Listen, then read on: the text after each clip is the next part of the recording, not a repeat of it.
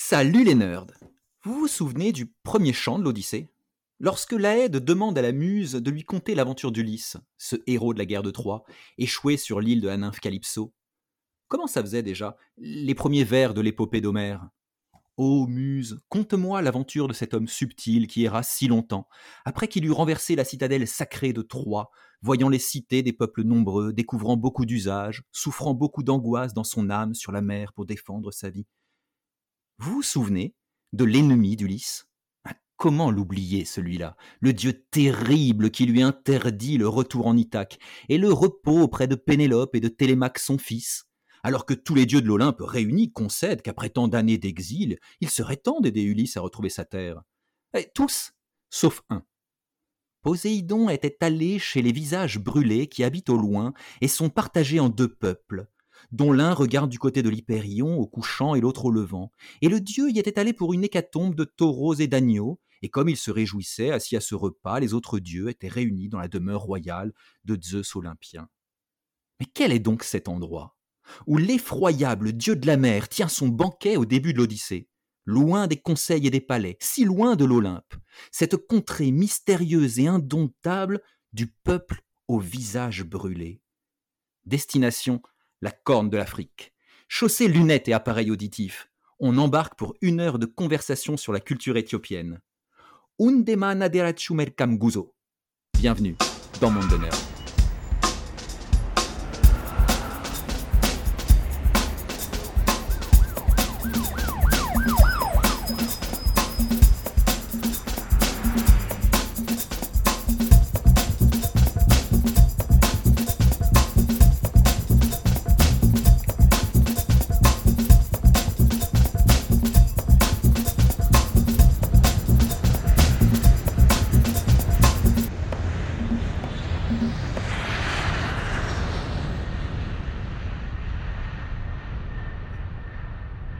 Merci de nous rejoindre dans Monde de Nerd, le podcast spécialement conçu pour les myopes et les hypermnésiques, qui veulent beaucoup de science, de ciné, de littérature et des infos en vrac sur des cultures hors des frontières françaises.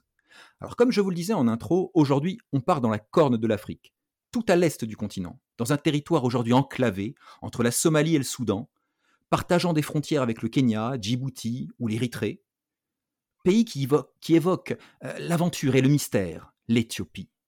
Alors pour en parler aujourd'hui, j'ai avec moi justement deux amoureux de l'Afrique. Le premier, à défaut du visage, a le cœur incandescent et sa voix est douce comme le chant des sirènes. Salut Drovduek. Hey, salut Vince. Salut tout le monde. Je vous avais dit, la voix douce comme le chant des sirènes. Le second, il a parcouru les routes, arpenté les montagnes, sillonné les mers pendant des années, comme Ulysse. Je suis tellement heureux de l'accueillir pour cet épisode. Salut Sinoué. Salut Vince, salut Drovdu, salut à tous. Alors pour commencer notre conversation sur la culture éthiopienne et sur ce que nous les Français, nous percevons de l'Éthiopie à travers les œuvres qui nous sont parvenues, j'ai une question toute simple, comme d'habitude, pour commencer cette émission. L'Éthiopie, ça représente quoi pour vous? Sinoué, c'est quoi l'Éthiopie pour toi? Ah, Pour moi, c'est surtout une terre de diversité, la diversité culturelle, 80 peuples différents, 88 euh, langues ou plus, euh, des traditions euh, complètement différentes les unes des autres, des religions aussi qui savent cohabiter. Il y a un vrai syncrétisme, il, y a, pas mal de, religions. Alors, il y a des chrétiens, hein, les, les Abyssins, les, chrétiens d'Abyssinie. Puis, ouais, on parle pas mal de langues, ouais, c'est ce que tu dis, c'est un, peuple de, un peuple de diversité. Tout ça cohabite. Et, et puis les climats aussi, hein, peut-être qui, qui, façonnent aussi, euh, aussi les, les hommes. Tu es déjà allé, euh, je sais que tu as pas mal voyagé en, Afrique, euh, euh Sinoué, tu es déjà allé en Éthiopie? Non, l'Éthiopie, non, malheureusement, j'ai jamais eu l'occasion d'y aller. Mhm. C'est un pays qui te, où tu aimerais aller? C'est, Absolument, pour moi c'est une véritable terre de rêve, comme je le disais. tu parlais des climats, justement, on va rebondir dessus. Enfin, je veux dire, quand on va sur les plateaux du Grand Rift qui sont situés à plus de 3000 mètres d'altitude, les températures dans la même journée peuvent varier de 40 degrés. C'est quand même extraordinaire. On est l'été, la journée avec 25 degrés facilement, et le soir, on se retrouve à des moins 15 degrés. Ouais. C'est une des capitales les plus, euh, les plus hautes euh, en Afrique, hein, Addis Abeba, c'est 2400 mètres, hein, c'est la capitale du, du, pays. Et c'est euh, ouais, un pays avec des contrastes incroyables et qui, bah, du coup, voilà, sur, les, sur les températures, ouais, peuvent, peuvent entraîner aussi de, grandes catastrophes. on, va, on va en reparler. Drovduek, pour toi, c'est quoi l'Éthiopie? Alors l'Éthiopie, euh, moi étrangement, c'est surtout euh, l'alphabet gaze qui me fascine avant tout. Je trouve que c'est. Tu peux nous expliquer? En fait, c'est l'alphabet qu'ils utilisent pour pour écrire. et qui est très qui est très beau graphiquement voilà ça me plaît beaucoup j'ai toujours trouvé ça très mystérieux ouais ouais c'est c'est une terre de, de, mystère d'aventure et ces ces contrastes là ils sont tellement tellement étonnants que euh, je, suis étonné qu'il n'y ait pas eu un Indiana Jones euh, en Éthiopie quoi qu'il n'y ait pas euh, ait pas eu plus de, de films de films d'aventure tant l'histoire et la culture la culture est dense on va on va on va en parler c'est le deuxième pays le plus peuplé d'Afrique et pourtant la, la densité de population est pas si énorme hein. elle est de 100 habitants par, par kilomètre carré, c'est un peu moins qu'en France, en fait. Hein. On a l'impression que les pays euh, africains sont toujours avec une énorme densité de population. Euh, bah, pas le cas parce qu'on a, on a ces zones désertiques, ces, euh, ces, euh, ces hauts plateaux. Alors les villes ont une grosse densité, mais c'est pas forcément le cas de tout, de tout le pays. Et c'est vrai que pour moi, c'est une extrême diversité animale. On a les, les classiques comme d'habitude avec les hyènes, les, les crocodiles du Nil, hein, puisque c'est nilotique.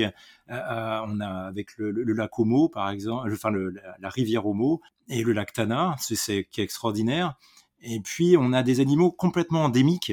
Vraiment, il y avait quelque chose d'extraordinaire avec les singes, par exemple, Gelada, qui vivent à 3000 mètres d'altitude, euh, dans des situations difficiles. Ouais, c'est ça. Ouais, ouais. ça. Il y, a des espèces endémiques, il y, a des, il y a des hauts plateaux. Et euh, c'est un pays qui a, j'ai l'impression, une image assez galvaudée euh, en, France. si, on, si on pense à, l'Éthiopie, voilà, on, je sais pas, j'ai l'impression qu'on a gardé peut-être une image un peu filtrée par, je sais pas, Drop tu, tu as, le même sentiment que moi ou pas sur, sur cette image galvaudée? Il y a, oui, il y a un cliché de, de l'Éthiopien affamé, euh, alors qu'en fait, c'est un cliché euh, qui est ancré euh, bah, depuis l'époque postcoloniale, en fait. En fait, je voulais rebondir sur le fait que en Éthiopie, il y a un truc qui fonctionne très bien, et c'est une coexistence pacifique entre les trois grandes religions monothéistes. Et ça, je trouve ça assez fascinant aussi, le, euh, le fait que les gens sont très détendus, qu'il n'y a pas de problème d'être juif ou musulman ou chrétien. Et euh, ça, c'est quand même assez euh, fascinant parce que c'est pareil quand on parle de l'Afrique, c'est tout le temps les guerres. Alors effectivement, il y a eu une guerre contre la Somalie qui a été assez dévastatrice. Mais il y a aussi cet aspect de coexistence, de, de ambiance un peu détente, quoi. Et ça, c'est c'est assez cool. Ouais, ouais, absolument. Ouais, c'est on pourrait euh, évoquer euh, d'autres d'autres régions du monde comme Bali, par exemple. Hein. On a on a aussi ces, ces, rencontres entre entre les monothéismes qui, qui se tolèrent parfaitement bien. une certaine modération aussi dans, dans, dans, les expressions religieuses qui font que euh, qui fait que que, que, ça cohabite. Non, quand je disais galvaudé, en fait, moi j'ai l'impression qu'on a associé ce pays, euh, alors peut-être justement par la rudesse des climats, par, euh, aux difficultés, aux famines, aux sécheresses, euh, à la rudesse de l'environnement. moi je me souviens, je ne sais pas si ça vous évoque quelque chose, mais dans mon enfance, l'Éthiopie, c'était associé à des injonctions. Il y avait fini ton assiette, pense aux Éthiopiens. Alors plus tard, ça a été les Somaliens. Hein, pense aux petits Somaliens. Oui, en fait, de toute façon, on peut l'élargir au continent. Euh, africain Ouais, ouais, c'est vrai. Pense aux petits Africains, aux Biafrés, etc. Ouais, bien sûr. Ouais. Mais je sais pas, moi, j'ai vraiment dans, dans, les années 80 ce, souvenir de bah voilà, fallait bien se comporter parce que si on se comportait bien ici en France, eh ben on aidait au loin les Éthiopiens qui eux souffraient. On avait une espèce de compassion contrainte comme ça. Il y a énormément d'images d'images choquantes à la, télé avec voilà, on, avait des, bons héros français qui partaient, des médecins avec des sacs de riz, sauver les Éthiopiens. À qui tu penses euh, quand tu passes au médecin avec des sacs de riz? Un Bernard? Euh, bah, peut-être, peut-être. Je, je, je, vais pas salir la mémoire de, ces grands médecins qui ont fait beaucoup euh, dans, leur vie, bien évidemment. Mais ouais, je sais pas. Du coup, j'en garde une image qui, que j'ai eu du mal à déconstruire. Et, et, cet épisode de Monde d'honneur, en fait, j'ai envie qui, qui rende hommage, une très faible contribution à l'échelle d'un podcast, à ce qu'il y a de, fort dans, dans, les médias qui, qui, qui, font de ce pays un pays culturellement beau, puissant, guerrier, hein, avec de grandes personnalités. moi, j'ai un peu envie qu'on sorte du carcan du white savior, du voilà, l'Éthiopie, c'est le pays qu'on doit sauver, nous les blancs, et puis qu'on regarde un peu bah, les, héros, les héroïnes de ce, de ce pays. Bah, je vous propose pour ça de commencer par notre première rubrique de l'émission, l'homme le plus classe du monde. Comme ça, ça a été élu l'homme le plus classe du monde. Laisse-moi. Alors dans cette rubrique, on se demande si l'homme, ou la femme bien évidemment, le plus classe ou la plus classe du monde, pourrait être éthiopien ou éthiopienne. Alors j'ai plusieurs euh, prétendants, euh, prétendantes à vous proposer, euh, les gars. Alors, la dernière fois, dans l'épisode Islande, j'ai essayé de parler de, sport et de placer un footeux, hein, Gunnarsson, pour les, nos plus fidèles auditeurs. Et j'ai eu un retour méprisant de Lynn et, de Drovduek. Alors, Lynn n'est pas là ce soir, mais voilà, il n'a pas, il a, pas daigné parler, parler foot avec, avec nous. Drovduek n'était pas très chaud non plus, hein, Drovduek, hein, faut, non, faut reconnaître. raison, oui. Alors aujourd'hui, du coup, je compte sur Sinoué, qui est, un, qui est un vrai sportif, pour relever le niveau. D'autant que le sport en Éthiopie, c'est vraiment quasiment devenu une religion. Hein. C'est un sport en particulier d'ailleurs, hein, c'est la, course de fond. Euh, le New York Times euh, qualifiait même l'Éthiopie de la Mecque de la course. Euh, donc il y a dans la liste de ce soir deux coureurs. Donc Drovduek, bah, tu, vas me dire quand même, parce que je pense ne peux pas être passé à côté de ces noms-là. le premier que je vous propose au poste d'homme le plus classe du monde, c'est Haile Gebre Selassie. Alors je ne sais pas si je vais toujours bien prononcer les noms éthiopiens parce que euh, c'est pas toujours évident et je m'excuse pour euh, nos auditeurs éthiopiens francophones qui, euh, qui, seront peut-être fâchés par ma prononciation. Alors, Elie Gebrselassie, hein, c'est un marathonien, champion du monde, 27 records du monde. Voilà, c'est, on peut être que humble devant, devant, devant ce coureur qui a admiré très tôt hein, les grandes légendes de la, de la course comme Bikila ou, ou Ifter, qui a un record sur 20 km également. Hein, c'est, le premier homme à, à passer sous les 2 h 4 minutes au marathon. Euh, je vous propose ensuite. Mais il a un record aussi sur 20, sur 20 km. Absolument. je vois que tu as bien bossé, Drovdjek. Mais oui. c'est quoi son record euh, de, 20 km du mois? 56 minutes 26 secondes. Alors, tu vois, ça, ça me fait super plaisir, quoi. C'est, un peu moins de temps, un peu moins que le temps nécessaire à l'écoute d'un épisode de Monde de Nerd. 56 minutes 26. Hein. C'est, vrai. non, mais je, je tiens à m'amender hein, par rapport aux footballeurs, mais là, il ne court après rien et c'est encore et mieux. Ouais. Et c'est encore mieux, exactement. Ouais. Euh, alors on a ensuite bah, une autre coureuse, Tirunesh Dibaba, euh, qui, euh, qui est née en 85, hein, donc elle est pas, elle est, elle, est, elle, est, assez jeune encore. Elle a un doublé 5 km, 10 km. C'est la première à avoir remporté la médaille d'or sur les deux disciplines d'ailleurs au JO de Pékin en, 2000, en 2008 on peut parler d'une autre femme qui, n'est pas sportive, enfin, quasiment quand même sportive, puisque c'est une top modèle, donc c'est un sport en quelque sorte, puisque euh, elle, défile pour des grandes marques, pour les plus grandes marques du monde, Ralph Lauren, Kenzo, Gucci. Euh, c'est euh, Lia Kebede. plus belle, je ne sais pas si c'est possible. Voilà, hein, si vous ne connaissez pas Lia Kebede, googlisez cette, cette jeune femme et vous, vous serez épaté, je pense. Euh, ensuite, alors c'est pas fréquent, mais là j'ai mis, euh, j'ai mis quelqu'un qui nous a quittés. Mais parce que euh, si on pense à la classe en Éthiopie, on pense à l'empereur de la classe. Et donc je vous propose de mettre dans les références de ce soir Haile Selassie Ier, donc le, dernier empereur, le dernier roi d'Éthiopie. Euh, on, va, en parler. Et puis un homme d'État, lui aussi, vivant, euh, Abiy Ahmed, euh, qui est le Premier ministre en poste de, l'Éthiopie, qui est prix Nobel de la paix, et qui peut-être voilà, a sa, sa place sur, dans, notre, dans notre liste. Comme ça, Sinoué, tu aurais un, aurais un nom, tu aurais quelqu'un qui... Tu te dis, ouais, ça c'est l'homme, c'est la femme la plus classe du monde? En, plus de ce que tu as dit Non, non, parmi, parmi, alors si tu veux, si tu veux parler de quelqu'un d'autre, n'hésite euh, pas, bien sûr, mais euh, non, non, parmi ceux que j'ai, euh, j'ai listés. Non, bah alors déjà parmi ceux que tu as listés, bon, il y a Haile Gebrselassie, désolé, mmh alors désolé de la prononciation. Mais alors le, truc qui me fascine avec lui, c'est que lors de ce genre de compétition, on a quand même des mecs qui sont qui attendent toute leur vie ou plusieurs années avant de pouvoir participer à ce genre de course, quoi. Ouais. Et, cette personne, au lieu d'être hyper stressée, elle a toujours le sourire. Avant de commencer une course, elle a toujours le sourire. S'il y a bien un mec qu'on voit euh, euh, mm. qui sort de la foule, c'est lui avec le sourire. Donc déjà, respect. C'est quand même assez extraordinaire.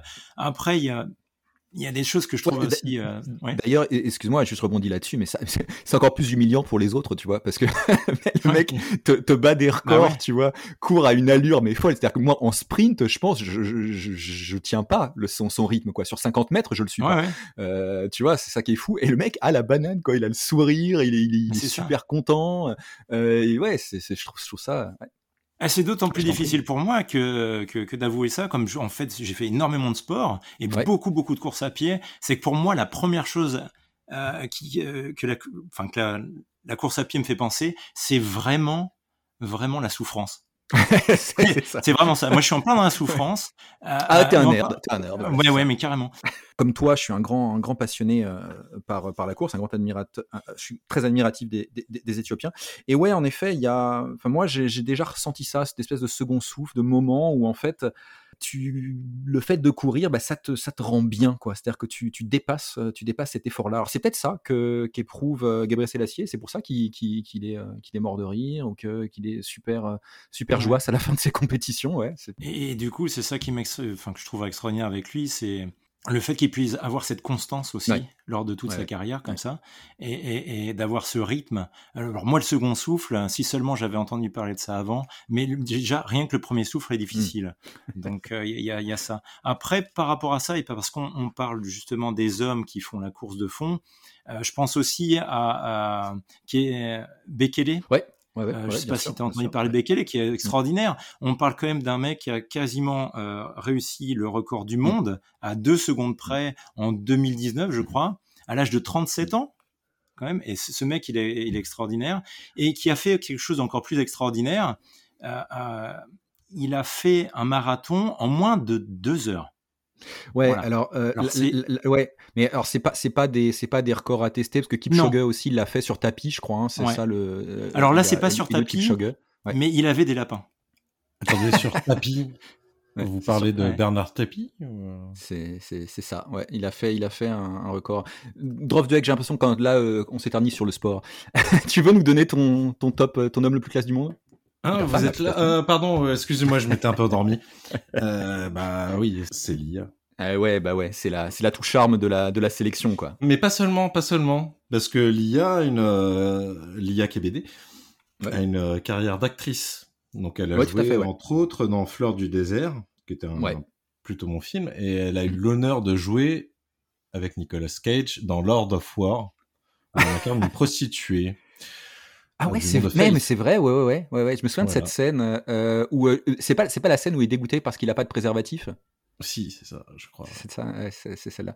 Bon, c'est pas forcément le, le, rôle génial dans sa, dans sa carrière à la ah, Mais c'est Nicolas Cage quand même. Mais c'est Nicolas Cage, ouais, c'est un honneur déjà à part entière de, de tourner avec Nicolas Cage, absolument. Euh, elle a tourné dans un Costa, Gavras, un Costa Gavras aussi, hein, dans, dans, le Capital. Oui. Euh, ouais, ouais, ouais, c'est euh, c'est une égérie de, de, plusieurs marques, notamment de d'Estée Lauder, de, marques de cosmétiques. donc pour toi, ouais, c'est. Oui, ou alors Haile, c'est l'acier premier, qui a quand même son importance euh, très très grande pour le, ce pays. Mais ouais, ouais, ouais, euh, c'est, euh, pour des raisons autres. il n'a pas connu Nicolas, Nicolas, Cage, ouais, il est trop vieux, quoi. Seconde Guerre mondiale, Nicolas Cage. Il est né quand Nicolas Cage, toi qui es un, grand fan? Il, il, était né à la Seconde Guerre mondiale. on avait déjà les, les, les, les premiers. Il n'était pas né. premières lueurs. De... Mais son esprit était dans la noosphère, attendant de s'incarner en forme humaine. ah, humaine. Ouais, ouais, mais c'est déjà, c'est déjà un petit peu, tu, tu, tu, tu, anticipes un peu notre réflexion sur les Rastafari, peut-être, euh, euh peut-être qu'il était, peut déjà que Nicolas Cage a, son rôle à jouer hein, dans l'apparition du mouvement Rastafari. Peut-être qu'il a, peut-être qu'il a son rôle à jouer. Donc pour toi, donc l'IA, du coup, euh, Sinoué, tu restes sur euh, sur Gabriel Selassie pour. Euh, Bah oui, du coup, avec la souffrance et le fait de... J'ai un profond respect pour lui, hein, ça c'est clair et net. Et eh ben, je vais mettre une voix pour Gabriel Selassie aussi, parce que j'adore la course et je suis très admiratif. Deux voix pour Gabriel Selassie, ce sera lui, l'homme le plus classe du monde. On passe tout de suite à la rubrique La mousse au chocolat du patron. Ah, encore une chose. Je vous conseille d'éviter la mousse au chocolat du patron. Alors dans cette mousse au chocolat du patron, euh, j'ai deux propositions à vous faire qui sont en réalité un peu du même genre euh, et qui ne nous viennent pas directement d'Éthiopie, parce que en fait, euh, ce qui nous arrive d'Éthiopie, bah, c'est plutôt bon. Mais en revanche, comme je le disais tout à l'heure, ça a un peu façonné notre image euh, du pays depuis les années 80. Et moi, personnellement, j'ai du mal à me défaire de, cette, de cette image, cet, épisode de Monde de Nerd. C'est un peu pour casser aussi cet a priori que, les années 80 m'ont transmise. m'ont transmis, pardon. et bah, ces deux chansons. La première, c'est We Are the World de euh, Monsieur Jackson et Monsieur Ritchie. We Are the World, euh, ça, a même donné le nom euh, à l'album, un caritatif, sorti en 1985, qui était destiné à récolter des fonds euh, contre la famine en Éthiopie. Donc euh, après la, crise de 1984, hein, il y a une, une famine euh, très très importante en Éthiopie après de, des, événements climatiques assez assez forts, des, sécheresses. Et donc ben, on a voilà ce, collectif d'artistes We Are the World. Alors c'est 7 minutes pour moi de pure torture. Je ne sais pas si ça a aidé les Éthiopiens. J'espère que ça l'a fait, mais en tout cas ça m'a pourri la vie ce morceau. on le chantait en anglais, en cours d'anglais, on le chantait au catéchisme, on le traduisait même Nous sommes le monde, nous sommes les enfants. Enfin, c'était absolument abominable. Euh, on le chantait en colonie, ça se passait au supermarché, ça passait dans ta bagnole, ça passait dans les TV crochets. Et puis, eh bien, on a une réplique. Bah oui, parce que quand euh, les Américains font quelque chose de bien, eh bien, on les, euh, on, les, on les double, nous, en France. Et donc, on a eu SOS Éthiopie, avec des chanteurs sans frontières, et qui nous ont euh, voilà, proposé en 1985 aussi, sur un 45 tours de Pâté Marconi, eh bien, ce collectif qui était aussi, qui partait d'une bonne intention, à hein, lutter contre la famine, reverser les fonds. Bon, c'était, c'était une espèce de, de, de, parade comme ça, de chanteurs français. Je me souviens plus de tout le monde. C'était Renaud qui avait écrit ça. Et voilà, pareil, on ne peut pas se sortir de la tête ce, refrain-là. Euh, tu te souviens de ces, deux chansons? Je me rappelle surtout de We Are the World. Ah ouais, c'est quand même un morceau. Hein, pour, pour, les auditeurs à qui on a remis dans la tête cette chanson. Euh, ouais, ouais, c'est. Et puis, il y a quand même Bob Dylan dedans. Je pense que ta relation problématique avec, bien sûr. Il faut regarder la vidéo parce que Bob Dylan, il a l'air très impliqué Ouais. ah bah j'imagine, ouais, comme toujours. Il a l'air totalement ailleurs. je ne sais pas ce qu'il avait pris hein, ce jour-là, mais euh, le gars, le gars il, vient, il vient pas récupérer son prix Nobel, mais, euh, mais, mais il était là. Il a quand même participé, oui, oui, oui. Enfin, il était, enfin, son enveloppe corporelle, son enveloppe corporelle était là ce jour-là. Était là, ouais, ouais, Mais son esprit était avec Nicolas Cage, peut-être. Totalement, je pense. Sinoué, tu te souviens de ces deux chansons, toi? Bah, J'ai eu de la chance, en fait déjà de We Are the World, je l'ai pas souvent écouté, heureusement, ni au supermarché ni ailleurs. Donc vraiment, euh, j'ai été bien épargné. Et puis, euh, j'ai bien été épargné pour euh, la chanson française, SOS Éthiopie. Malheureusement, bah, je l'ai étudié un petit peu pour venir jusqu'ici et vous vous mmh. en parlez aujourd'hui. Et j'avoue que c'était un véritable choc et j'aurais préféré ne pas la connaître. ouais, ah ouais, ouais, non, Alors après, c'est vrai qu'il y avait aussi des artistes engagés. Euh, on a euh, Coluche qu'on voit sur la vidéo, on voit euh, Gérard Depardieu qui est un homme très engagé, comme on le sait. voilà, bon, mais voilà. Donc du coup, non, vraiment. et alors Renault qui était surtout engagé dans la viticulture. Oui, c'est ça, principalement. Euh, non, non, mais c'est, les, les, paroles, mais c'est, une catastrophe. Puis en plus, je me souviens, ce, qui, était euh, très, très malaisant, ce qu'il est encore aujourd'hui, hein, quand tu chantes la, chanson, c'est, il y a, une espèce, d'ambiance gospel comme ça, un peu cœur, où on reprend, euh, tu vois, on, reprend loin du cœur et loin des yeux. Et puis tu sais, t'avais l'Éthiopie meurt peu à peu, puis ça vibait tout autour à peu à peu. Et tu te dis, mais attends, mais on est en train de parler d'un pays juste qui crève la dalle ça, ça, peut pas, ça peut pas permettre une chanson fun qui passe dans ton supermarché quand toi tu vas acheter euh, tes, tes, tes, chips et ton coca. Enfin, il y a cette espèce d'incohérence complète qui faisait si tu manges bien à table, tu aides les Éthiopiens. Si tu écoutes cette musique, tu es... c'était bizarre quoi. Alors, je comprends, et je veux, je veux, je veux, enfin voilà, c'est ça, a aidé, aidé, les, aider le pays certainement. C'est un peu comme ces démarches des enfoirés, voilà, qui pour les restos du cœur. C'est-à-dire ça, ça, se comprend, mais ça faisait un peu, j'ai l'impression, mise en vue, un peu bien pensance de, de, de, tous ces artistes. bien pensance, plus, je dirais plutôt bonne conscience. Ouais, peut-être ça. On ouais. donne bonne conscience. se donner bonne conscience. plutôt que de donner ses royalties, par exemple euh, Michael Jackson, il aurait pu donner une partie de ses royalties sur euh, Thriller, par exemple. Ouais, ouais. il préférait écrire un morceau pour montrer, regardez, on est tous mobilisés pour l'Afrique parce qu'on est des gens bien. Ouais, ouais, c'est ça. C'est, ça, ça, donnait, ça donnait un petit peu cette impression. Euh, alors bon, l'album, enfin les, deux albums, hein, que ce soit que ce soit USA, for, USA for Africa, enfin le, collectif USA for Africa de, de We Are the World, ou que ce soit euh, le, euh, SOS Éthiopie, hein, les deux, sont, très bien vendus. Euh, il y a eu très certainement des, bonnes recettes hein, pour, le, disque français, c'était 10 millions de francs à l'époque. Hein, en, 1985. donc oui, très certainement que au niveau humanitaire, ça, a aidé. je crois aussi qu'il y avait cette, dimension très forte à l'époque de susciter des vocations, d'inspirer les gens, mais aussi de les, amener à s'engager, s'impliquer dans des, dans des causes. Donc il y a Alors qu'en même temps, on était dans une période hyper cynique, les années 80. donc oui, il y a un côté euh, bah, un peu hypocrite à tout ça. Ouais, ouais, non, mais c'est ça, quoi. C'est l'impression quand même que c'était un peu hypocrite, toute cette, euh, euh, tout, tout, tout, ce déballage euh, de, de, de, bonnes valeurs, de bonnes intentions. on est le monde, on fait une petite chanson, on va, on va retourner quand même dans nos villas et on va quand même faire nos albums et puis on va, faire nos, nos concerts. j'ai un peu du mal, du mal avec ça et surtout j'ai du mal avec le fait que, eh bien, ça, ça dessine la représentation d'un pays pour, pour, des, pour, pour, une génération. Parce que quand tu es adulte, tu as peut-être le recul, tu connais autre chose de l'Éthiopie, mais quand tu es enfant et que l'Éthiopie, c'est de la souffrance, et puis c'est le pays à aider, et puis c'est l'Éthiopie meurt peu à peu parce qu'ils sont loin des yeux et loin du cœur, bon, bah, je sais pas, tu as, besoin après de faire tout un travail de. de voilà, de. faut que tu tu, tu, tu ah bah, casses un conditionné, quoi. Parce que, ouais, faut que tu déconditionnes, ouais, c'est ça. Ouais, ouais.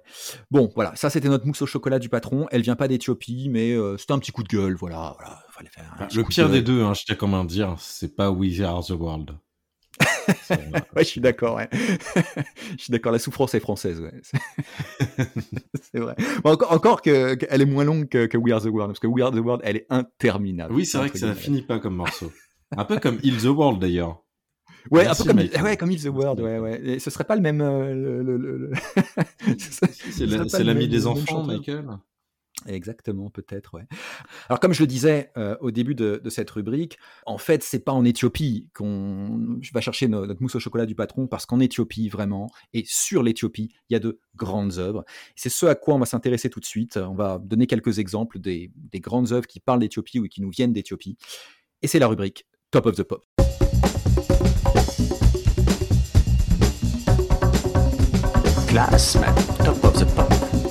Alors dans Top of the Pop, euh, messieurs, on va parler de pas mal de choses. Comme d'habitude, on va un peu euh, évoquer la musique, on va évoquer le cinéma, le cinéma éthiopien, euh, le cinéma qui raconte l'Éthiopie aussi. Et puis, et puis on va parler, on va parler d'art graphique. on va parler d'un grand titre de bande dessinée. on va parler du Goprat et des Éthiopiques. on peut commencer par un mouvement qui, qui, alors, qui est pas directement aujourd'hui associé à l'Éthiopie, et c'est étrange parce qu'en fait il vient d'Éthiopie, il est développé en fait en Jamaïque, je pense au, mouvement Rastafari, mais en fait, l'origine du, du, Rastafari, c'est éthiopien. Tu, saurais nous dire pourquoi, euh, Drofduek, euh, ce, mouvement, il est, il est vraiment associé à, la, à l'Éthiopie? Donc c'est un mouvement qui est lié à une musique qui a été popularisée par un seul homme, Bob Marley, hein, forcément, une des plus grandes stars du, euh, du tiers-monde, comme on pourrait dire, qui, s'est fait connaître dans les années 70. Comme, on ne dit plus aujourd'hui, mais comme on l'a dit à une époque. C'était Lui et Bruce Lee, c'était les, les stars des pays un peu euh, en voie de développement. Euh, voilà. Et en fait, qui lui s'est très inspiré avec euh, avec les autres personnes qui jouaient du reggae de, de, de, ce mouvement Rastafari. Et donc, qui a infusé la, musique reggae, en fait, et qui est vraiment lié, enfin, les couleurs vert, jaune, rouge, le lion, etc. Tout ça a été inspirant pour eux. En fait, ils se sont inspirés de Harry Célestier pour entamer un mouvement de retour vers, leurs racines africaines et euh, sortir euh, voilà du monde euh, colonialiste dans lequel on était encore à l'époque. Un retour aux sources qui malheureusement s'est mal passé, très très mal passé, parce que les, entre autres les Jamaïcains et puis le, peuple marron qui essayait de revenir, à essayer de faire, c'est de donner, donner de l'argent, aider l'empereur qui était au pouvoir lors de la reprise par les Italiens. Hein, lors de la Seconde Guerre mondiale. Et lorsqu'ils ont réussi. On parle de Haile, c'est de, de Haile, euh, Sélassié Ier, en fait. Hein, on parle du, de, de, l'empereur. Oui, mm, ouais, mm. Haile Sélassié Ier, ouais, qui, qui, a perdu donc le pouvoir en 36 ou en 37, quelque chose comme ça, et puis qu'il a récupéré en 41. Et il a voulu remercier euh, le mouvement Rastafari et les Rastas euh, en leur donnant une terre. Il leur a donné une terre au sud de Chachamene, si je me souviens bien, de manière à pouvoir avoir un rapatriement et les a remerciés donc parce que euh, ils leur, a, donné de l'argent. Voilà, il a, il vraiment participé aussi au niveau, euh, ce groupe, Rastafari, a aidé de manière monétaire l'empereur qui est déchu. Quoi. Donc voilà, donc ils, ils sont bien revenus, mais une fois revenus, malheureusement, ils n'ont pas été reconnus en tant qu'Éthiopiens. Et ça, c'est quand même assez extraordinaire et triste parce que du coup, ils n'avaient pas les mêmes droits ils n'avaient pas le droit d'aller d'amener les enfants à l'école. Ils n'avaient pas le droit euh, de, bah, de travailler ou, euh, ou, de voter, par exemple. Voilà. Et c'est seulement euh, dans les années 2010, 2018, je crois, 2017, où ils ont finalement eu la possibilité d'avoir une carte d'identité afin d'avoir à peu près les mêmes droits que les Éthiopiens, mais toujours pas le droit de, de voter, ni de participer à l'armée, ce genre de choses. Ouais, ouais, ce qui est dingue, c'est que, c'est que cette, euh, ce, ce, mouvement, en fait, il est, euh, il est chargé de, euh, d'un grand espoir, quoi. C'est, c'est le, le, retour, en effet, après des siècles d'esclavage, d'oppression. C'est pour ça qu'on l'a, on a on a cette, euh, cette thématique-là dans beaucoup de, beaucoup de chansons, dans beaucoup d'airs de, de, de reggae, hein, si on écoute Bob Marley. Euh, Bob Marley, en fait, il, il, assiste à la visite de Haile Selassie en Jamaïque, et c'est euh, en 66 qu'il devient, qui devient Rasta, mmh et notamment sous l'influence d'un précurseur du mouvement, qui est Mortimer Plano, et qui voit justement en, en Haile Selassie le Messie, quoi, et donc celui qui guidera véritablement les, les anciens esclaves à la liberté, à la fin, à la fin de l'oppression. Et donc ça donne, ouais, ça, ça, irrigue ensuite tout le, tout, tout, le reggae, sa spiritualité. Drop j'ai l'impression que c'est pas, c'est pas ton, c'est pas ta tasse de thé, quoi. J'ai l'impression que toi, tu es le seul ado euh, de 15 ans qui avait pas son poster de Bob Marley dans sa chambre. Alors effectivement, j'avais pas de poster euh, de Bob Marley. Après, Bob Marley, c'est quand même très bien, on va pas se mentir. Eh euh, y a pas, le fait qu'il soit connu, c'est pas, c'est pas le fruit du hasard. Ah oui, il a un peu de talent. Ouais. Un petit peu, ouais. Non, ce, que je, ce qui me dérange avec le reggae, c'est plus le, ce qui en a été fait par la suite. Je pense à, je sais pas, je pense à Trio, je pense à Sinsemilia. ah, ça balance. Je pense au punk à chien. c'est facile. Je peux juste terminer sur le, sur le reggae parce que ça a une importance outre que le style musical en même temps, c'est le, c'est l'importance du studio dans le, dans l'enregistrement en fait, les, les techniques du, euh, qui sont plus liées au, au reggae dub en fait, le jeu euh, très très très mystique et euh, enfin, la, volonté de faire de la magie sur de la bande, de, de capter quelque chose qu'on peut pas capter en, en live mais qu'on peut capter uniquement dans le studio. Et ça, ça a influencé euh, bah, la Sony mondiale. Tout le monde, euh, le travail de studio s'est développé ensuite énormément suite à ça, alors que c'était des, des, des, des, artisans qui travaillaient avec euh, vraiment des, des bouts de ficelle. Enfin, c'était on imagine qu'ils ont un matériel de fou à disposition et en fait non, c'est juste des sorciers du son qui travaillent avec des, bouts de bois, quoi, presque. C'est impressionnant, ça, comme, comme truc. Donc, big up pour le reggae, quand même.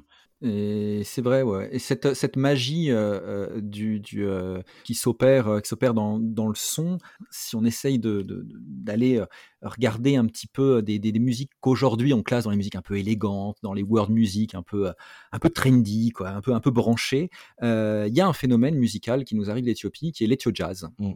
et l'Ethio Jazz, ouais, déjà ça fait classe de dire qu'on écoute de l'Ethio Jazz. C'est vraiment le style de musique qui a fait les grands jours de Radio Nova et, et de FIP, quoi. C'est ah, Vraiment, ça, ça, passe de l'étude jazz tous les jours. C'est euh, euh, puis en plus, quand, quand, tu, quand tu colles un préfixe, euh, tu vois, fléchant le style comme ça vers, vers de la word, t'étais sûr d'intéresser le gratin, quoi. Le Ethio jazz, tout de suite, tu vois, ça, c'est pas du jazz, quoi. Il faut s'y connaître un peu, c'est, plus culturel.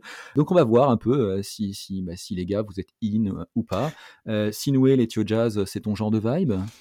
Oh, Je connais très peu, donc malheureusement, je vais pas pouvoir m'exprimer. Ah, bah voilà, bah voilà. Non, mais c'est tout, voilà, c'est, clivant, je l'avais dit, je l'avais dit, j'avais annoncé. Non, mais je dis pas, c'est, très bien. Duec a pu m'envoyer quelques exemplaires, j'ai bien écouté, c'était vraiment très sympathique. Mais euh, voilà, je connais pas assez pour pouvoir m'exprimer plus. Euh, qu'est-ce que tu as envoyé, euh, euh, en études jazz? Eh Bien, Vince, il y a une collection qui existe depuis pas, pas, loin de 25 ans, je crois, qui s'appelle Éthiopique, qui a plusieurs volumes et qui a contribué énormément à l'avènement en France, de, de à la reconnaissance de ce, de ce mouvement en France. Je sais pas si on peut vraiment parler de mouvement, mais en fait, c'est des Éthiopiens qui, qui font du jazz et il y a une, euh, une utilisation particulière du rythme, des mélodies, enfin des gammes qui sont pas du tout les celles auxquelles on s'est habitué, très peu occidentales. Et donc complètement euh, exotique pour nous. Et il y a, voilà, il y a ce côté-là un peu qui est fascinant. Euh, et donc il y a eu aussi l'utilisation de, de l'étude jazz dans, dans certains films qui ont popularisé un petit peu aussi cette musique. Je pense par exemple à Broken Flowers de, de Jim Jarmusch, un film de 2009 avec euh, Bill Murray qui utilise beaucoup euh, des morceaux de Mulatu Atsatke qui est un peu la figure de proue de, de l'étude jazz et qui utilise ces morceaux de manière un peu récurrente dans le film. Donc euh, ça s'incruste après dans le dans l'inconscient du spectateur. Ouais, ouais. Moulatou euh, Astatke hein, pour, euh, pour les auditeurs hein, qui, euh, qui voudraient euh, écouter, écouter de jazz. Ouais, c'est assez particulier, hein, c'est inhabituel et tu, mmh. tu, tu, tu, le dis bien, en effet, ouais, les rythmes sont, sont pas habituels. Alors, puisqu'on est sur le, le, terrain du cinéma, alors on peut pas véritablement parler de l'Éthiopie comme une nation du cinéma. Hein. Il y a des nations du cinéma en Afrique. Hein. On peut penser au Niger, on peut penser au Sénégal. On a beaucoup de réalisateurs qui se sont fait connaître dans leur pays ou, à l'international. Mais il existe un cinéma d'arrêt d'essai éthiopien. Moi, il y a un, réalisateur euh, que j'ai euh, découvert euh, récemment qui a réussi à se faire remarquer dans de nombreux festivals européens. Alors, il a passé une partie de, de sa vie aux États-Unis. Hein. Est, mais, il a fait le choix, lui aussi, alors c'est pas un Rastafari du tout, mais il a fait le choix d'un retour à l'Éthiopie. Il y vit maintenant. c'est Yared Zeleke. Et euh, il a euh, réalisé euh, en 2015 un film qui s'appelle Limbe et qui a été sélectionné, c'est le premier film éthiopien, sélectionné au Festival de Cannes dans la catégorie Un certain regard. Et c'est un film que j'ai trouvé bluffant. je ne sais pas si tu l'as vu, Sinoué. Oui, absolument. Je l'ai vu justement récemment. Absolument magnifique. Je, voudrais quand même revenir sur Yared Zeleke, euh, pour le dire simplement que il a eu la même sensation que toi quand tu étais enfant. Quand lui, il arrivait à l'âge de 10 ans aux États-Unis, c'est quand même extraordinaire. Il, s'est aperçu du regard que les Occidentaux avaient sur l'Éthiopie. Et c'était très mauvais. On l'a tout de suite, personne à l'école ne voulait manger avec lui parce que justement c'était le, bah, le, le, petit gars qui avait pas à manger etc donc euh, donc voilà. Donc il a très très mal vécu euh, cette période de sa vie euh, en tout cas son enfance. Il a mis beaucoup de temps justement à, à sortir de cette sorte d'état d'âme qu'il a eu quand il était aux USA et, et, donc voilà ça rejoint tout à fait ce que tu disais au début hein. Ouais, ouais, il y avait d'énormes préjugés. Ouais, il le raconte en effet. Euh, je pense qu'on fait, tu fais référence à une interview aussi que j'ai, euh, que j'ai vu, euh, enfin qu'on a, qu'on a vu, je pense en commun, et dans lesquelles, ouais, il raconte, il raconte ça. Ce qui est très étonnant, c'est que on lui demande s'il avait de l'eau chez lui, si, si, enfin voilà, des, des, préjugés énormes. si, voilà, lui, il souffrait pas de la famine aussi. Enfin, un ensemble de qui et, les gens connaissaient que ça. Quand aux États-Unis, quand il arrive, bah oui, ils connaissent We Are the World. Quoi. donc, ils se sont construits une, Éthiopie complètement, complètement folle. et dans ce film, ouais, justement, il, il, développe, il développe une image assez particulière très poétique. Ouais, tu veux, tu veux nous en parler euh, Ouais, c'est ça. C'est-à-dire que il a voulu casser un petit peu l'image que tous les occidentaux avaient de l'Éthiopie avec ce film qui est absolument magnifique, qui est basé sur l'innocence euh, jusqu'à l'arrivée à l'âge adulte d'un enfant qui euh, a eu comme lui des déboires assez, assez, assez tristes, enfin vraiment très tristes dans, dans sa vie, et euh, c'est, je le salue parce que euh, la façon dont il réalise, que ce soit au niveau de l'image qui est absolument extraordinaire, euh, de, du casting aussi, quand il en parle justement, il dit qu'il a majoritairement du coup avec des enfants, il a, il a dû caster 7000 personnes ça a mis cinq ans à se mettre le film parce qu'aussi en Éthiopie, c'était bah, le gouvernement n'a pas l'habitude du tout euh, d'avoir euh, bah, euh, des cinéastes hein, sur place tout simplement. Donc il faut avoir les droits, les droits aussi pour récupérer des enfants, souvent d'Addis Abeba, la capitale. et où il faut avoir le droit de pouvoir les amener du côté des plateaux au nord-ouest donc d'Addis Abeba, c'est très loin, donc c'est beaucoup de difficultés au niveau du film, et au finalement, ça se voit pas. Il y a une fluidité qui est extraordinaire. Il y a, euh, il voulait justement raconter quelque chose. Euh, je parlais d'innocent justement avec le côté mystique, euh, rêveur de, de l'enfant et, c'est absolument présent quoi. Ouais ouais, il est il est euh, hein, donc pour pour le résumer rapidement, hein, il est euh, c'est le, jeune homme s'appelle euh, dans le film Ephraim, il est accompagné d'une d'une brebis qui est la brebis en fait qu'aimait sa sa mère, sa mère qui est qui est récemment décédée. Et son père doit abandonner Ephraim doit abandonner son fils parce qu'il a pas d'argent, il peut pas l'élever donc il doit aller travailler à la, ville. Et pour cela il le laisse enfin il, confie à son cousin euh, dans la campagne, donc dans une, zone très rurale de, l'Éthiopie. Et euh, Ephraim ne rêve que de retourner euh, voilà, dans, son, dans sa maison, celle qu'il connaît, avec euh, donc euh, la brebis qui est euh, le dernier animal auquel s'est attaché sa mère. et il va tenir vraiment à cet animal, à, ce, à, cette, à cette brebis qui est, qui est en plus une sorte d'image de l'innocence aussi hein, de, de, de, l'enfant. Et bah, le, mouton, hein, dans les traditions éthiopiennes, il est sacrifié, comme dans, dans, beaucoup de religions. là, il, est, il est au milieu d'une famille chrétienne. et voilà, on, on menace de, tuer sa brebis, surtout qu'elle a été donnée comme un cadeau euh, par son père pour que la famille cousin euh, s'occupe d'Éphraïm. Et, autour de ça, ouais, on a cette métaphore de, la brebis, de l'agneau égaré, de l'agneau de Dieu. Enfin, il y a toute cette, toute cette dimension qui est très, euh, qui est très, très forte et qui, ouais, qui, est un film, qui est un film époustouflant. Moi, ce qui m'a plu dans ce film, c'est aussi le côté un peu 400 coups. il, y a, un petit côté Truffaut hein, dans le. On suit le qui passe aussi donc par cette perte de l'innocence, il, se met un petit peu à, piocher euh, dans les enfin à voler quoi à, faire l'expérience voilà de, la violence aussi euh, à se faire un petit peu harceler par des par une bande de gamins. Enfin c'est vraiment euh, il y a un côté un peu picaresque dans dans ces aventures et c'est ça fait un peu film d'apprentissage voilà, j'ai vraiment euh, été touché par l'interprétation du gamin qui joue vraiment très très juste. Euh, ouais, les enfants sont super bien castés, hein, c'est ce que disait Sinoué. Il y a, y, y a, tout un travail voilà de, de, de casting, de, la recherche de l'expression juste, et ouais, ça en fait un film, un film époustouflant quoi. Et un film très fluide hein, malgré toutes les les difficultés de tournage comme parlait euh, Sinoué c'est vraiment un film qui, qui s'enchaîne, qui a un côté un peu flottant aussi, euh, qui est peut-être particulier au pays. Le côté aussi euh, qui est pas trop surligné, la coexistence pacifique entre les, différents peuples euh, et les différentes religions dans ce pays.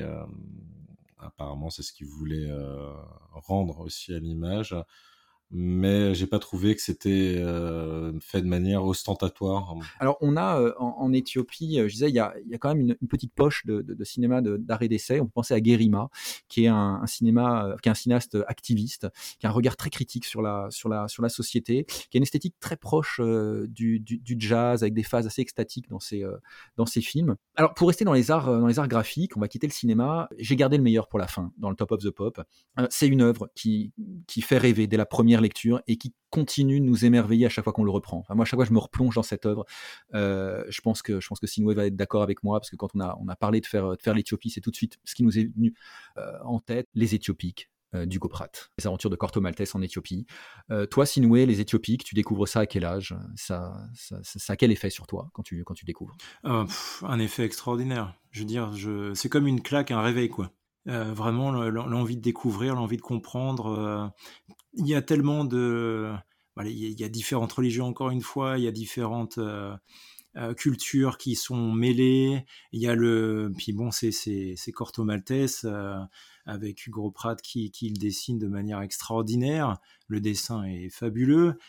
Corto Maltese, personnage énigmatique, romantique, anarchiste, mais en même temps oui, enfin, il est. Voilà, donc c'est vraiment une énorme claque. Ouais, ouais, ouais. À, quel âge tu étais enfant ou... 15, euh?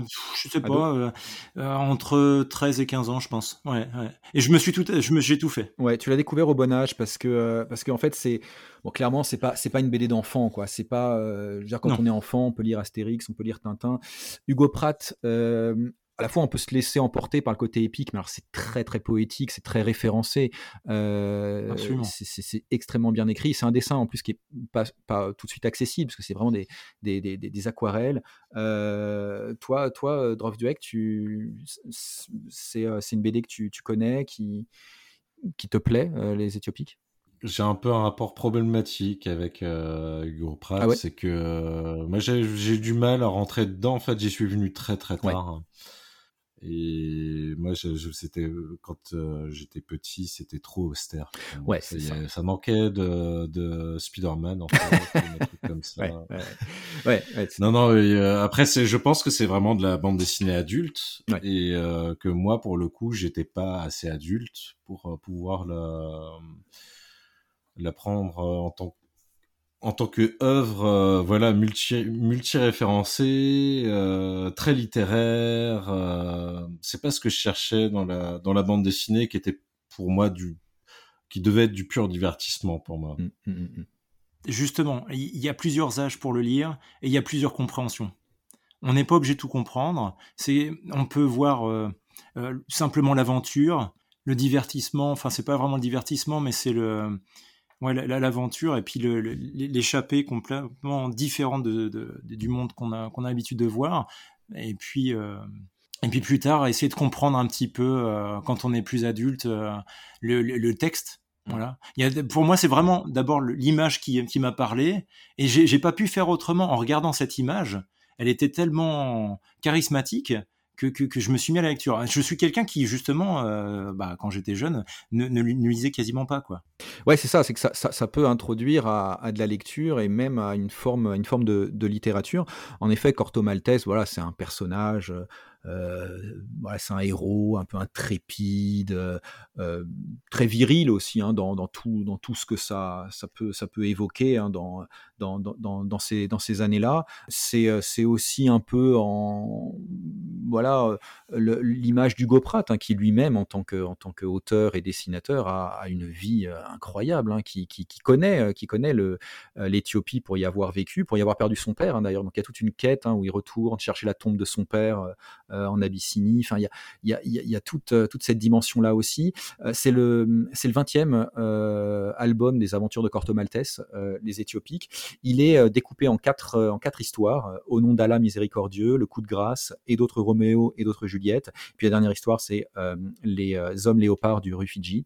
On est dans l'atmosphère, enfin dans l'époque Première Guerre mondiale. Donc vraiment, voilà, l'Éthiopie qui est divisée aux mains des, des, Anglais, des Italiens, différentes factions, des fronts de libération. C'est passionnant, c'est en effet très littéraire. Je suis tout à fait d'accord, je te rejoins. Il y a différents niveaux de lecture. On peut, voilà, le, lire pour l'aventure, pour le côté épique.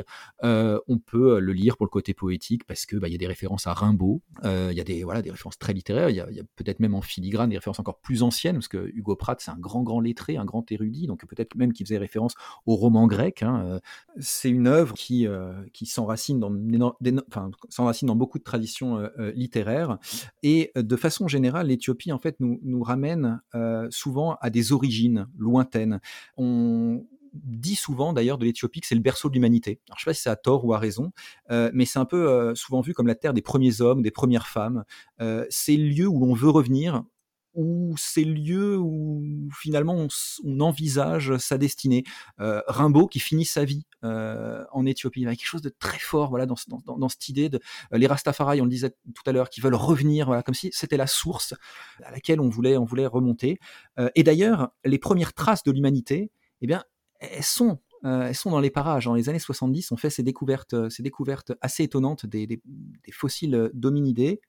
Peut-être. En tout cas, c'est ce dont euh, Lisa va nous parler tout de suite dans son exercice isométrique. Alors, une, tu poses mon bouquin d'exercice isométrique tout de suite.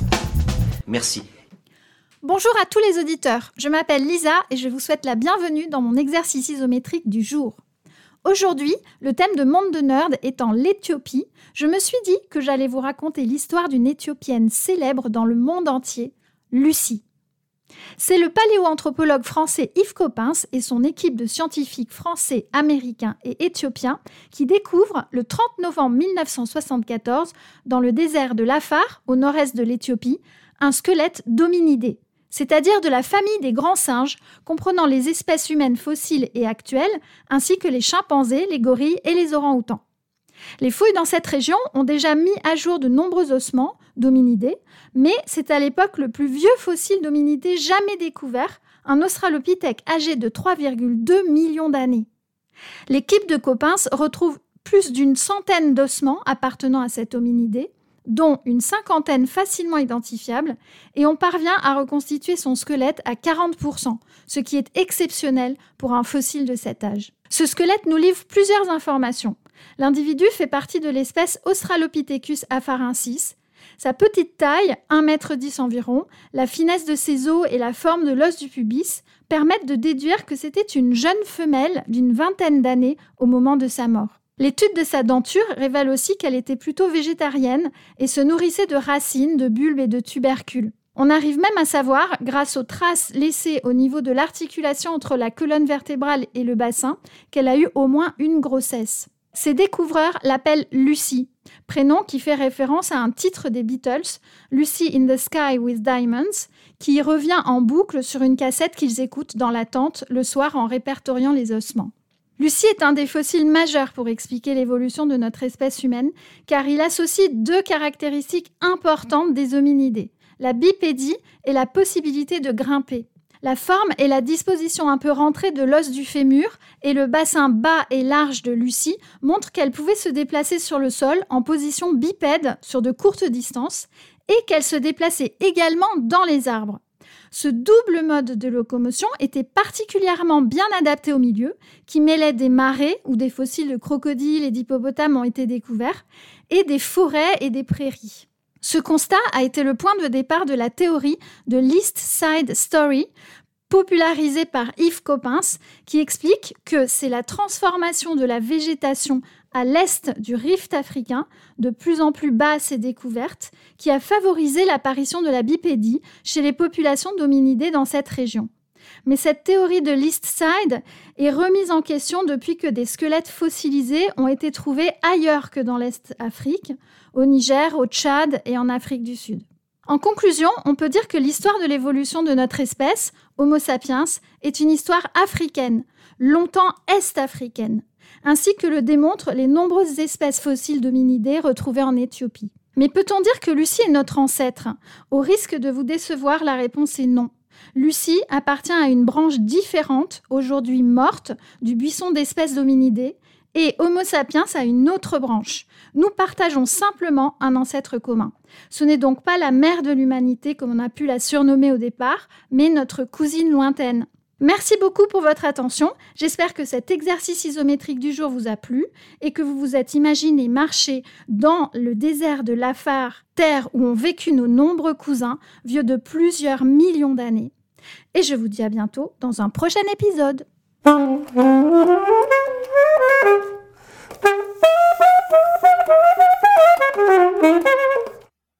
Lucy in the Sky with Diamonds. Les Beatles dans la tente. Est-ce qu'on n'aurait pas affaire à une découverte de beatnik là quand même? Moi, je vois bien les gars sous hallucinogènes inventer la théorie de l'East Side. Ouais mec, elle marche dans la prairie, tu vois. Mais à quatre pattes, c'est pas pratique, tu vois. Et, et les autres de répondre. Yves, t'es un génie Remets la cassette des Beatles et fais tourner les fossiles Oui, oui, totalement. C'est totalement comme ça que ça s'est passé. Mais ouais, c'est ça, c'est historique, quoi. C'est, ça, vous évoque quoi, quoi, cette Lucie euh, découverte comme ça dans le rift euh, éthiopien? Bah moi, en fait, ce qui m'a vraiment surpris, c'est de savoir, parce qu'au début, on n'était pas au courant, mais savoir qu'en réalité, c'était qu'une ancienne, enfin, une, une, cousine éloignée.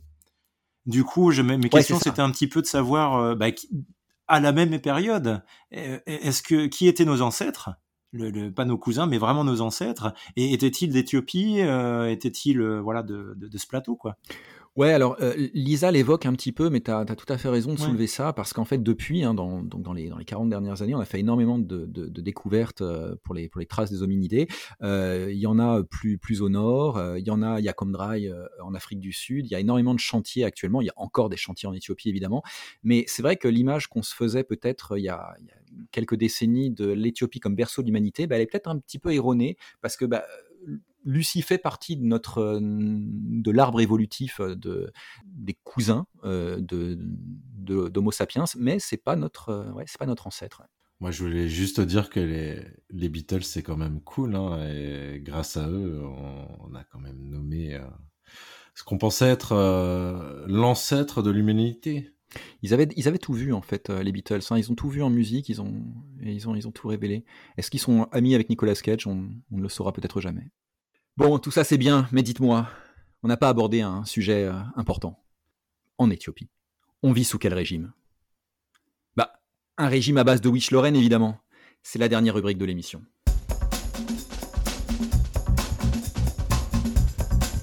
Excuse-moi, à base À base de Wish Lorraine, c'est des petites tartes. Alors, dans cette euh, Wish Lorraine, bah, comme d'habitude, euh, évidemment, on mange des chips. Nous, on mange du popcorn. Ah, vous n'avez pas de chips hein? Ouais, non. On va manger du popcorn, alors, bah d'accord. Et eh bah justement. Euh, Mais quel monde si de mange, Si on mange du, du popcorn, on peut manger du popcorn et boire du café, non? Si on est en Éthiopie, euh, bah, évidemment pas. Bah, surtout que le café, c'est un petit peu euh, une coutume, une tradition, euh, quelque chose d'énorme. Autant au Japon, on a le thé et le, comment, la cérémonie du thé, autant en Afrique, on peut pas passer à côté. C'est vraiment la cérémonie du café, une cérémonie qui peut quand même durer facilement une heure. Voilà, en moyenne. Ah ouais, d'accord. Ah ouais, ouais, ouais, On le voit un peu dans, dans justement, on en parlait dans le Top of the Pop. Il y a euh, les, enfants, on leur sert du café, en fait. Hein. donc très tôt, il y a quelque chose de... Ouais, ouais. Euh, alors moi, j'ai trouvé du café éthiopien euh, chez Nespresso. Donc je leur fais une petite pub au passage, leur café éthiopien, le café Ethiopia. Je ne sais pas s'il vient d'Éthiopie d'ailleurs ce café, euh, mais il est très bon et euh, que Georges Clounet le sache, euh, je suis candidat à son poste. Voilà. il est prévenu, je, lui dis. moi, il y a un truc qui m'étonne aussi, c'est qu'on avait parlé pour l'Islande, voilà, du, succès du skier qui était arrivé comme ça. Moi, c'est le succès des, des restos éthiopiens il y a quelques quelques années on a vu comme ça fourmiller un peu plein de, de, de, restos éthiopiens. Alors c'est vrai que c'est super bon. Et comme, euh, comme l'Ethio Jazz, il y a un côté un peu élégant, hyper classe. Élégant et exotique. Exotique, ouais, ouais, c'est un peu... J'aime beaucoup d'épices. Euh, il y a un geste dont on n'a pas parlé, mais qui est superbe, et qui s'appelle euh, le, le gourcha, hein, et qu'on voit justement dans, dans l'imbe. donc c'est absolument fabuleux. C'est de préparer une bouchée et de la donner à la personne qu'on aime. Et ça, c'est vraiment une tradition qui est absolument extraordinaire. Et c'est uniquement quand on a ce genre de choses, quand on arrive là-bas, et que quelqu'un nous donne à boucher, qu'on comprend qu'on est le bienvenu et qu'on fait partie de la famille. Et ça, franchement, je trouve ça fabuleux. Fabuleux. Bon, les gars, pour revenir en France, Addis Abeba, Paris, dans l'avion, qu'est-ce qu'on lit? Qu'est-ce qu'on regarde? Petite dernière euh, pour, euh, pour finir cet épisode de Monde de Nerd. Sinoué, tu as, as, des recommandations à faire à nos auditeurs? Oh, Bien sûr, j'en ai pas mal des recommandations. Arte a fait un très beau documentaire qui s'appelle L'Éthiopie, le toit, le toit de l'Afrique qui est absolument fabuleux. Il, montre les différences climatiques, etc. Et puis les espèces endémiques, les espèces endémiques comme le loup d'Abyssinie, qui est vraiment unique de la, de la région des plateaux. et, puis, et puis bien d'autres. Après, il y a, euh, il y a Alganesh. Ah bah c'est une prise au cœur quoi. C'est quelque chose de magnifique. Euh, donc ça suit un petit peu le, euh, problème des réfugiés en Éthiopie. Il y a quand même 700 000 personnes qui sont réfugiées là-bas et on suit donc un docteur, le docteur Alganesh, d'où le nom du documentaire, qui décrit un petit peu son combat au quotidien et notamment la possibilité d'aider les, tous ces réfugiés et puis aussi des, prisonniers de, guerre. Ça, je vous, le conseille absolument parce que euh, bah, ça redonne foi en l'humanité. Quand on voit ce genre de personnes qui, qui dédient leur vie euh, pour, pour, pour cette cause, c'est absolument mmh. fabuleux. quoi. Et toi, euh, Duek, tu as des, des recos à, à faire? Bah écoute, moi je recommanderais peut-être le café éthiopien dont j'aurais bien besoin. Et pour me réveiller un petit peu, je propose un disque d'une collaboration euh, d'un certain Getachew Mekuria qui joue avec le groupe ZX, qui est un groupe euh, assez mythique, ZX, un groupe hollandais euh, qui a influencé Sonic Youth ou Fugazi. Mm-hmm pas des, des, petits groupes quand même. donc c'est un, un, disque assez euh, qui mêle le l'électro jazz, on y revient. Ouais. Ou au côté un peu plus punk et abrasif des, des guitares de ZX et ça se mélange très très bien. Donc voilà, ça me boosterait un petit peu, j'en ai besoin. Merci Dropdeck euh, pour cette, pour cette euh, reco. Alors bon moi comme d'habitude je vais avoir une reco un peu un peu littéraire. je vais vous parler de d'Eben de Rudyard Kapuscinski. Kapuscinski c'est un écrivain voyageur qui a parcouru l'Afrique. Donc dans ce dans ce livre Eben en fait c'est son carnet de voyage. C'est passionnant. Euh, il part à Dar es Salaam, euh, à Addis Abeba. Euh, enfin, il traverse, il traverse toute l'Afrique et, notamment, notamment la corne, la corne de l'Afrique. C'est, voilà, il parle de, son contact avec avec les populations locales, ses, difficultés à se faire, à se faire parfois comprendre, des, coutumes, l'extrême gentillesse des gens qui, qui l'accueillent, les difficultés qu'il peut avoir parfois sanitaires, parfois matérielles. c'est vraiment très très beau, euh. Et je l'écouterai, enfin je, lirai ce, livre en écoutant euh, bah, l'Ethio Jazz aussi, mais un groupe français qui fait de l'Ethio Jazz, donc franco-éthiopien, qui s'appelle Badoumez Band. Euh, ils, font, ils font beaucoup de featuring, beaucoup de, de collaborations avec, euh, avec pas mal de groupes. Il y a un album en particulier que j'adore qui s'appelle Allegena, qui est sorti en 2011, qui est un, album super punchy, quoi, quand, euh, quand on a besoin de café et que on est fatigué comme tous les trois ce soir pour cet épisode. C'est pas qu'on qu'on n'aime pas l'Éthiopie, bien au contraire, on, a, on adore ce pays, on adore cette culture. Mais voilà, il y, a des, y a des jours avec, il y a des jours un peu moins avec, quoi. Et donc Alugena, ouais, on aurait peut-être euh, dû, euh, dû écouter du Alugena euh, avant de commencer. Je proposerai une BD aussi parce qu'on a parlé de, des, Éthiopiques, de, de, du Goprat. C'est pas, c'est pas forcément évident, c'est très littéraire. Mais si on veut s'initier ou initier des, des, jeunes, voilà, à l'Éthiopie, avoir cette image de peuple, guerrier, fier, et un peu rentrer dans, dans, l'histoire, notamment des Laissés dans durant les années 30, je propose les, aventures de René Stone c'est écrit par Julie Birman et dessiné par Clément Oubrerie. le premier tome s'appelle Meurtre en Abyssinie, donc ça se passe vraiment voilà, au, couronnement de Sélassié à Addis Abeba. C'est une saga en, plusieurs tomes, c'est génial, une ambiance de chasse au trésor. Clément Oubrerie, j'aime beaucoup ce dessinateur, c'est lui notamment qui avait dessiné Ariane Yopougon. On y reviendra peut-être quand on fera un monde d'honneur sur la Côte d'Ivoire. C'est une super BD. Merci d'avoir écouté cet épisode de Monde de Nerd jusqu'au bout. Euh, on se retrouve bientôt pour une nouvelle destination. Vous pouvez nous suivre sur les réseaux, euh, Instagram, Monde de Nerd, euh, sur YouTube également, on a, on a une chaîne, sur vos applis, vous pouvez mettre 5 étoiles, des commentaires tout gentils, tout bienveillants et avec plein d'amour. Ouais, merci, Rastafari, yeah man À bientôt pour un nouveau voyage. D'ici là, portez-vous bien. Salut les nerds Salut à tous, merci encore. Bye bye Monde de